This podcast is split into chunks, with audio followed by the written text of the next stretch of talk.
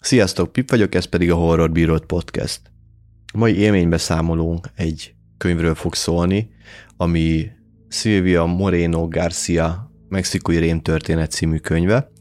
kétezer-húszban íródott, itthon huszonegyben adták ki, azaz magyarul huszonegyben adták ki, így mondom. Ez egy ötvenes években Mexikóban játszódó gótikus horror történet, ami még szerintem én soha nem olvastam amúgy gótikus horrort, bár igazából valamilyen szinten Lovecraft is annak számít. Mindegy, de arról meg már beszéltem egy korábbi epizódban. Na, szóval a, a, a könyv az arról szól, hogy van a Taboada család, akikhez jön egy, majdnem azt mondtam, hogy e-mail, nem e-mail, hanem levél, papírlevél, ami miszerint a vidéken, magaslakon élő unokatesó, Catalina, ő írt egy ilyen össze-vissza kusza levelet, ahol kvázi így, nem tudom, ilyen segítségkérés, vagy ilyesmi van benne, de egy ilyen nyugtalanító a levél, és a Noémi, ő ilyen kicsit bohém hölgyemény, ilyen partik világában inkább otthonosabban mozog, mint, mint ilyen üzleti követként, vagy, vagy ilyesmiként, ilyen család képviselőjeként. Ennek ellenére az apja mégis így, így rávezeti, hogy akkor leány, irány unokatesót megnézni, és hozzad haza szépen. Úgyhogy a Noémi elmegy magaslakba, ahol nem túl szívélyesen fogadják, tehát az egész család, ezt úgy képzeljétek el, hogy a család vezírei azok a Doyle-ok. A Doyle-ok, ők britek, akik annó ide költöztek Mexikóba bányászni, ami később kiderül, hogy azért ez nem csak így ennyi, de ezt nem mondom el, mert spoiler. Az, hogy ide költöztek így bányászkodni, és a bányák mellett, vagy bányáktól valamivel arrébb építettek egy ilyen kurva egy házat maguknak, és hát ők itt a, a, a Doyle-ok. A Howard Doyle a, a fej, ő, a, ő az apa, aki nagyon-nagyon beteg már, kb. Ilyen félhalott. Az ő fia, Virgil, aki Noémi unokatesójának, azaz Catalinának a férje. És ezek a Doyle-ok, ezek eléggé ki vannak már szegényedve, mert a, eláztatta, vagy eláztak, a, vagy beáradtak a bányáik, vagy nem tudom, hogy mondják ezt hivatalosan. Az a lényeg, hogy használhatatlanná váltak a bányák, és beomlottak, meg minden kínjuk van, úgyhogy csak így karistolgatnak, nincs lóvé. És a Noémi családjának ez a gyanúja, hogy ezek a Doyle-ok csak azért vették el, mert hogy amúgy a Noémiék tehetősek, hogy a A Catalina csak azért kellett, mert a Virgil az megy a lóvé után. Mini spoiler, valamilyen szinten nem hülyeség, de majd elolvassátok magatoknak. Szóval az a lényeg, hogy Noémi odaér, nem túl jó fejek vele, mindenki karót nyelt, kus szabály van, tehát mindenkinek tartania kell a pofáját, nem lehet beszélgetni se, meg semmit. Nem lehet cigizni a szobában, Noémi azért cigizik a szobában, ami, aminek majd később lesz egy kis jelentősége is. Az bentlakók azok, ugye mondtam Virgilt, Howardot, van Florence, aki már nem is tudom kinek a rokona valahogy, a, de talán a Howard ex-nejének a tesója? De ebben nem vagyok már biztos, mindegy, az a lényeg, hogy ő is a családtagja. Van egy fia, Francis, aki kicsit idősebb, mint Noémi, de hasonló korosztály. Meg vannak a felszolgálók még, akiket így névről már nem is tudok. Noémit körbeviszik, mint a véres kardot, Catalina tényleg furán viselkedik, aztán egyszer csak egyik pillanatra a másikra nem viselkedik furán. Eléggé érdekes a helyzet. Noémit nem igazán hagyják beleszólni semmibe, meg úgy semmit csinálni gyakorlatilag, mert uh, majd ők kézbe tartanak mindent, van saját orvosuk, nagyon sok a titkolózás, nagyon sok a rejtegetés folyamatosan. Aztán Noémit megkéri Catalina, aki beteg, mondanak rá mindenfélét, hogy mi, de a Catalina szerint mentális problémái vannak inkább. Catalina megkéri sunyiba Noémit, hogy hozzon már neki ilyen valami szmöcsit. A faluban lévő ágyógyítótól ilyen, nem tudom, vajákos asszony, vagy nem tudom, minek hívja, aki kevergeti el mindenféle főzeteket, és akkor azokat ö, mindenféle nyavajákra belövi, és az jó mindenkinek. Tehát Noémi elmegy a városba Francis segítségével, mert Francisszel kezd így összehaverkodni, talán az egyetlen karakterrel, aki, aki valamilyen szinten pozitívan áll a főhősnőnk személyéhez. Szelmenek a városba, ö, megegyezett a családdal, hogy kér másodvéleményt másik orvostól, fölkeresi nem város, falu, mert ez csak falu, fölkeresi a falu orvosát, aki egy ilyen fiatal valami úriember, ez miatt meg is le is fikázzák. X ideig tart, még elkészül a szmöcsi, úgyhogy majd egyszer csak lesz belőle valami. Vesz valami kártyát, hogy tudja szórakoztatni a Catalinát, aki az egyébként nagyon ritkán engedik be, pont azért, mert félnek tőle, hogy valami be beleüti az órát, amiben nem kéne. Kacsint, kacsint. Most nem mond semmit, de amúgy ja, ért... bőven értelme van. Ez az a lényeg, hogy hát, Noémi visszamegy, derülnek ki ilyen-olyan turpisságok, meg itt a, a vajákos asszony az elmeséli, hogy hát volt itt egy ilyen sztori, azt nem ő meséli el neki, hogy hát a, a Ruth, aki Howard egyik lánya, ő korábban ugye fél családot kifingatta, egyszer csak így kattant egyet, és és hát megölt egy néhány családtagot, megpróbálta Howardot is, de ő túlélte, és azért is ilyen göthös a Howard, mert annak ilyen maradványai ezek a, ezek a problémák, amik neki vannak.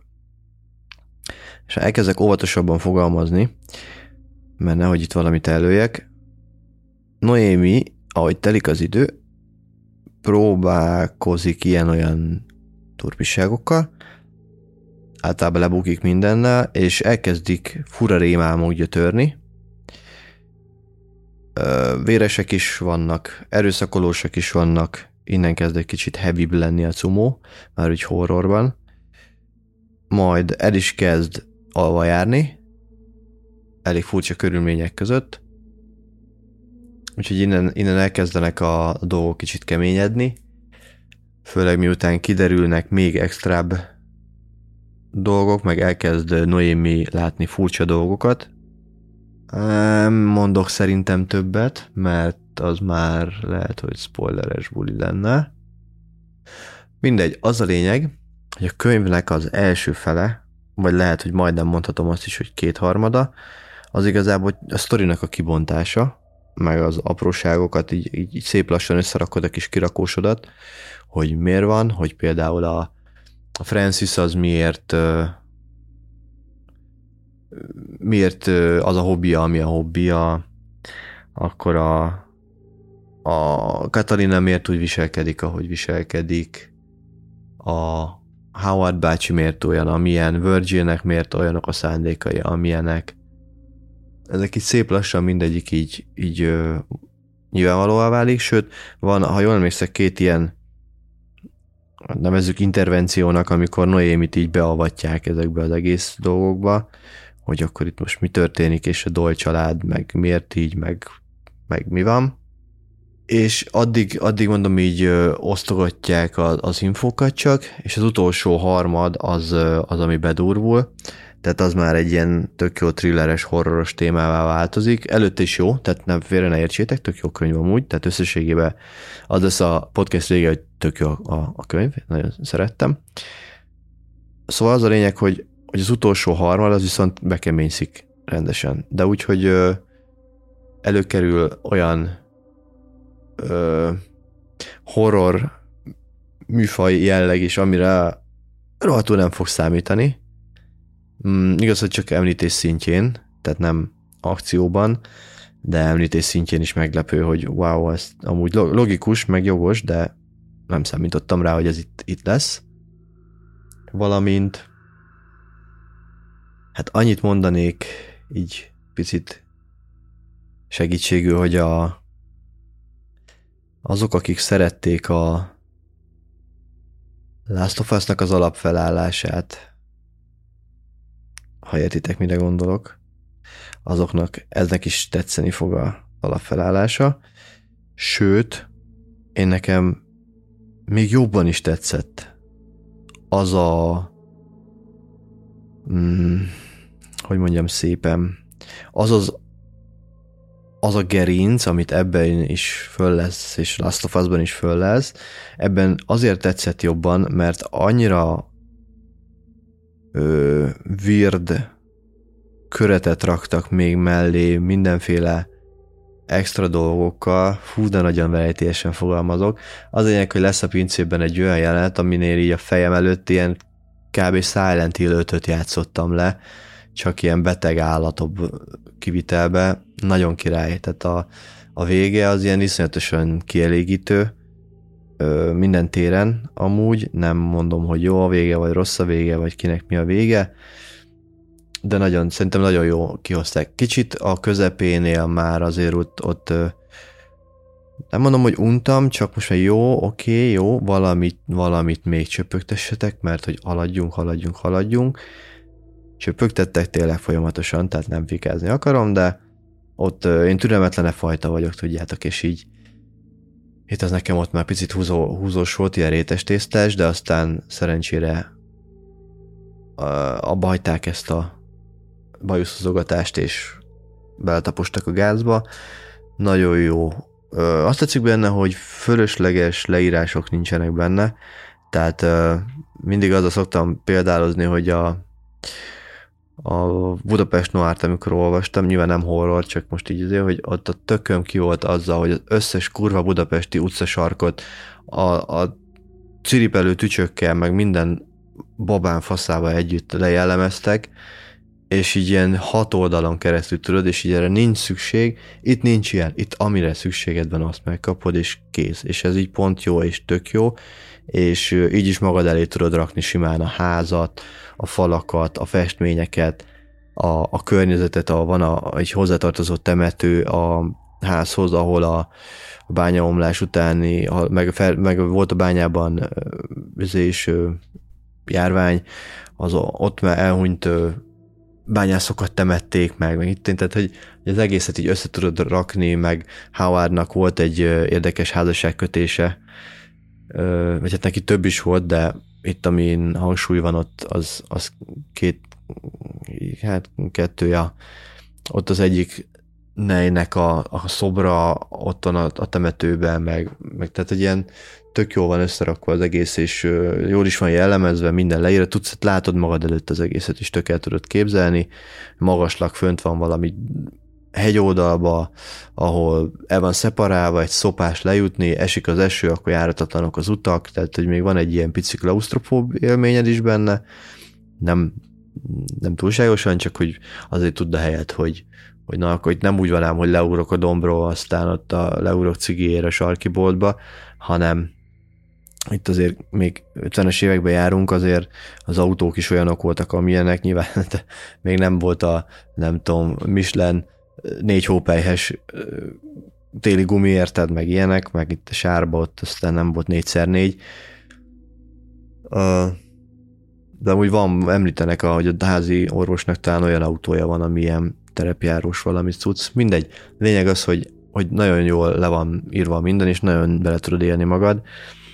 Ami hatalmas pozitívuma a könyvnek, hogy attól függetlenül, hogy én nem vagyok, tehát én, nálam ez már kosztümösnek számít.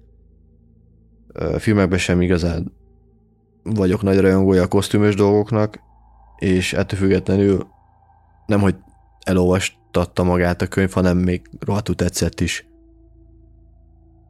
Tehát tényleg ez pont, pont elég mindenből, tök jó.